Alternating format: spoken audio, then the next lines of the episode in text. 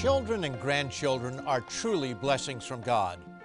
And if you doubt that, just ask anyone who never experienced that first moment following birth when tiny fingers and toes are carefully counted. I guess you could ask me because I'm in that category. My wife and I have been married more than 46 years. We chose to have children, but sometimes life doesn't work out the way you plan it. But that's okay. When we look at the direction the world is going, we don't envy the task parents have of raising children in this society. Still, we enjoy seeing children running, dancing, playing, and wrestling. We enjoy my wife's grandniece and three grandnephews.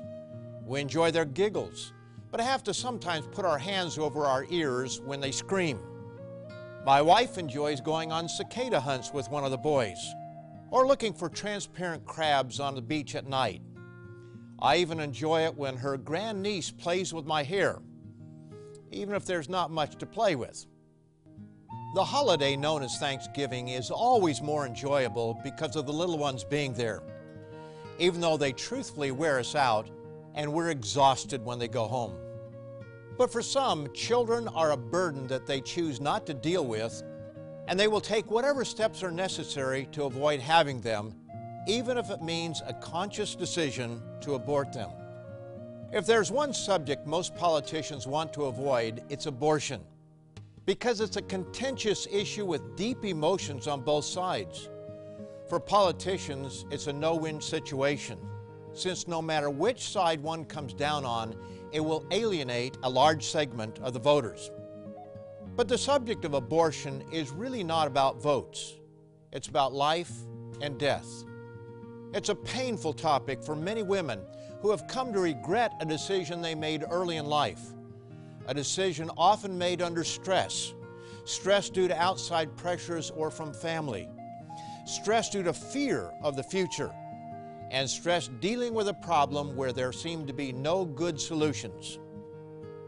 Now, before I go any further, let me assure you that here at Tomorrow's World, our purpose is not condemnation. What appeared to be a good solution to a sticky problem at age 17 may not seem so simple at age 37. And somehow, as hard as it is to believe at age 17, 37 does happen. And there will likely be many times over the years when feelings of regret may bubble to the surface. Whether one enjoys being around children or not, these fundamental questions remain. When does life begin? Does a woman have a right to choose? And who gives her that right? This is a program you don't want to miss, so stay tuned because I'll give you some surprising facts, interesting stories, and hope for the future.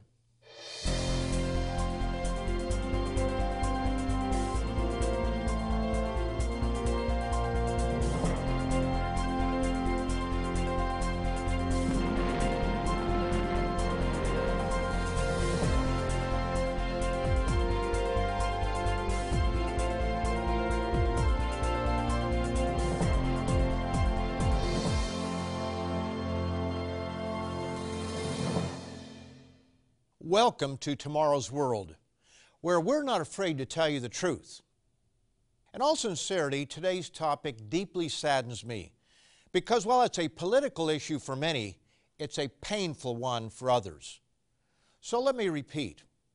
Here at Tomorrow's World, we are not here to pass judgment on anyone, not women who have had abortions, and not the abortion providers.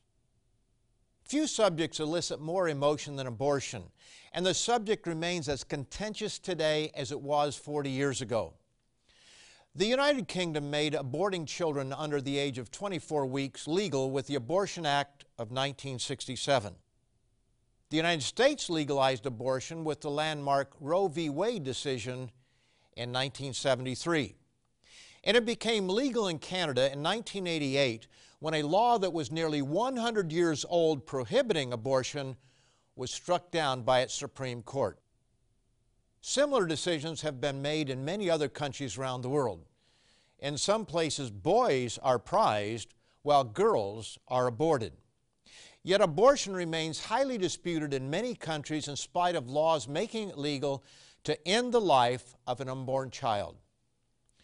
Western media often portray anti abortion people as religious fanatics or angry protesters screaming in people's faces. Now, that's only marginally true. Also, based on media reports, one would think that the overwhelming majority believe it is morally okay to end the life of an unborn child. But is that in fact true? Here's a quote that will no doubt surprise many. But before I read it, I want you to know where it comes from, because it's not from where you might expect. Kirsten Powers is a journalist and television commentator and a self proclaimed liberal who embraces most liberal causes. But in her book, The Silencing How the Left is Killing Free Speech, she points out it's worth noting that while university administrators and student government groups appear to embrace the pro abortion rights agenda, the same shouldn't be assumed for all college students. A 2011 Thomson Reuters poll for NPR found that among Americans under 35, 65.5% believed having an abortion is wrong, the highest percentage of any age group. It was 57% for those between 35 and 64, and 60.9% for those older than 64. According to this well respected polling agency commissioned by the liberal American National Public Radio, Nearly two thirds of millennials think having an abortion is wrong. Powers next gives the polling results of what she, as a liberal, admits is a left of center polling agency, and therefore results might be slanted a bit to the left. While the numbers are significantly different, they are still surprising in terms of pro life support.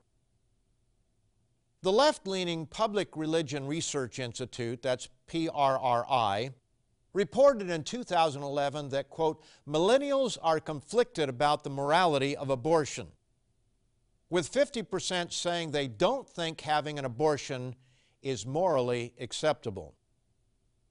I've personally done some research on polling data regarding support or the lack thereof. Polls vary from country to country, from month to month, from year to year, and most importantly, from how the questions are framed.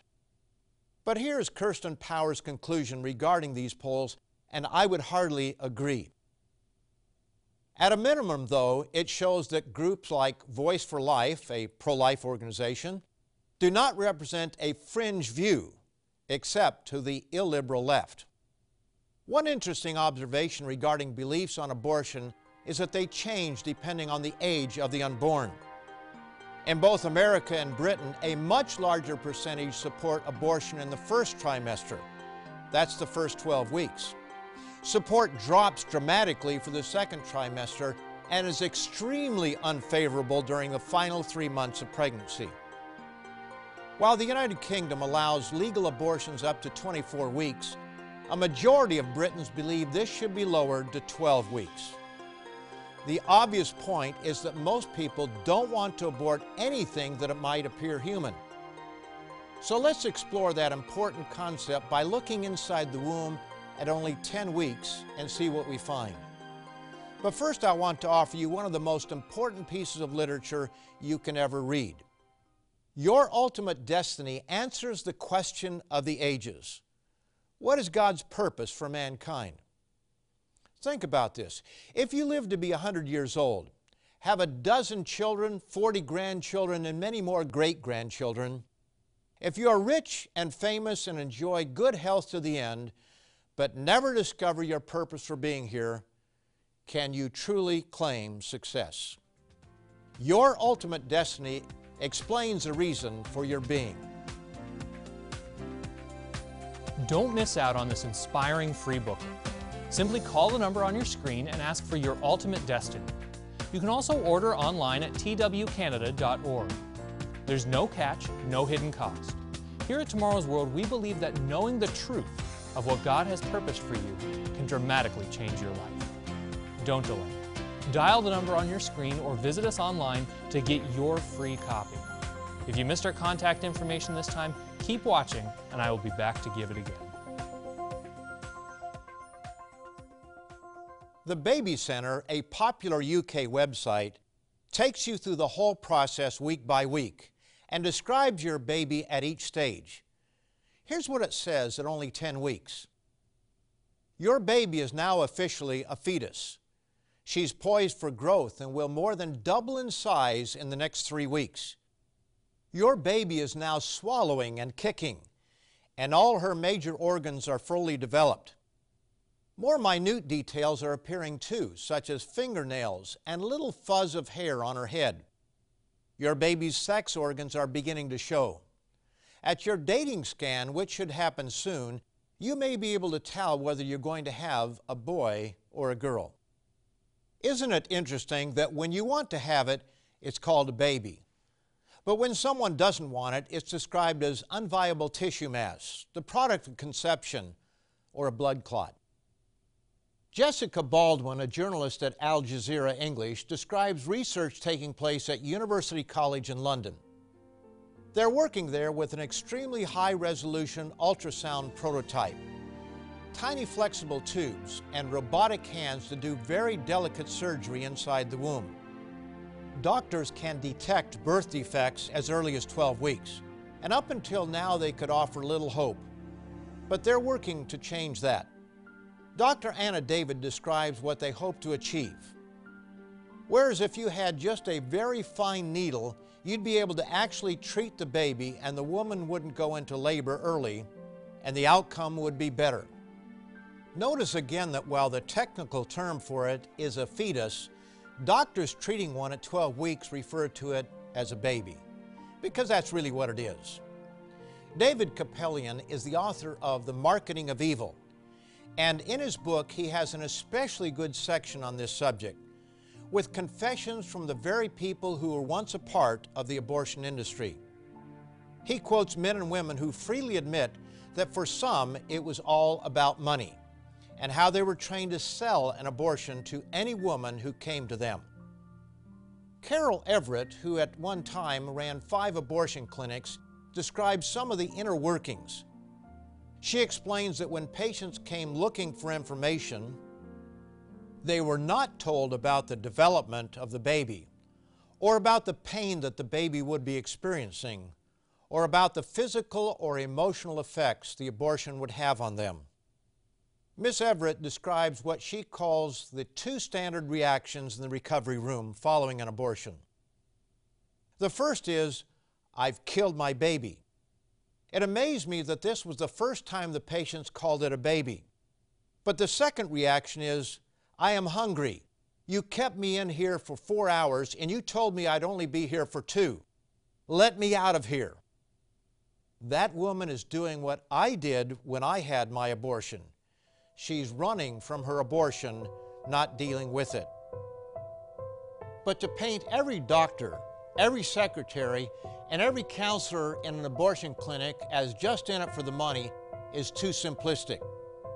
Many have a misplaced sense that they are doing it to help women.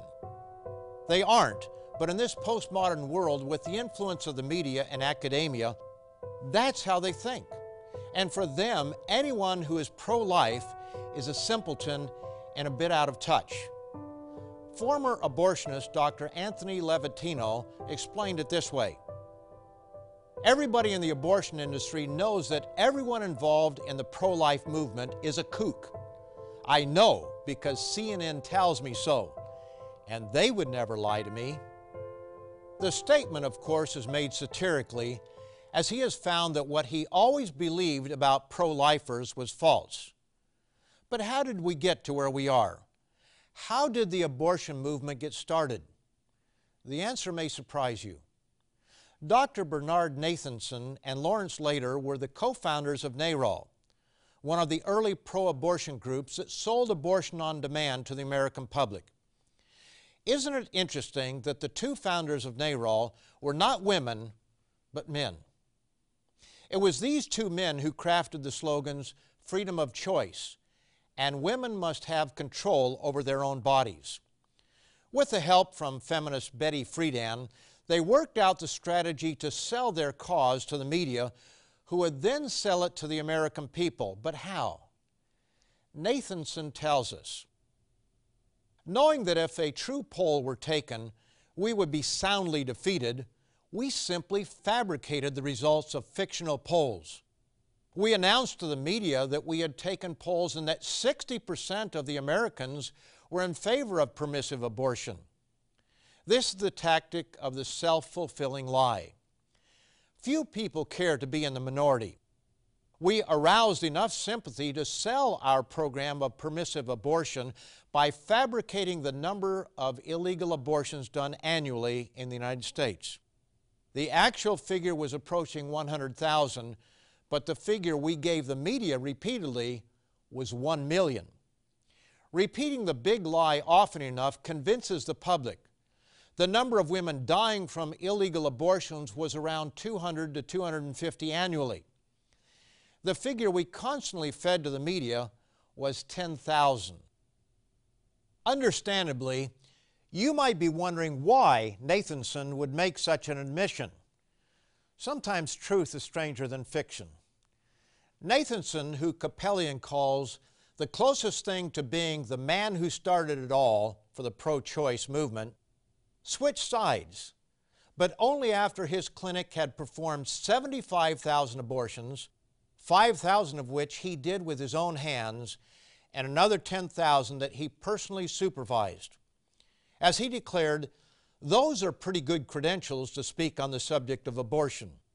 Nathanson's awakening occurred after resigning from his clinic and going to work as chief of obstetrical services at St. Luke's Hospital in New York City, a teaching center for Columbia University. It was there that he was introduced to an array of new technologies that allowed him to look into the womb in greater detail. After a time, here's what happened. As a result of all this technology, looking at this baby, examining it, investigating it, watching its metabolic functions, watching it urinate, swallow, move, and sleep, watching it dream, which you could see by its rapid eye movements via ultrasound, treating it, operating on it, I finally came to the conviction that this was my patient. This was a person. And as he points out, it had absolutely nothing to do with religion. It had to do with reality. He went on to put together a film that has caused no end of trouble for the pro abortion movement. The silent scream goes inside the womb and shows how a 12 week fetus reacts as he is ripped apart by an abortionist and removes the fantasy blinders showing abortion for what it is the killing of a human life. Dr. Nathanson accuses the abortion industry, even naming the best known organizations, including the one he co founded, of a consistent conspiracy of silence, of keeping women in the dark with respect to the true nature of abortion. He continued, and I challenge all those purveyors of abortion to show this real time videotape or one similar to it to all women before they consent to abortion. Switching sides is not unusual when it comes to abortion. There's another significant twist to this story that you'll want to hear.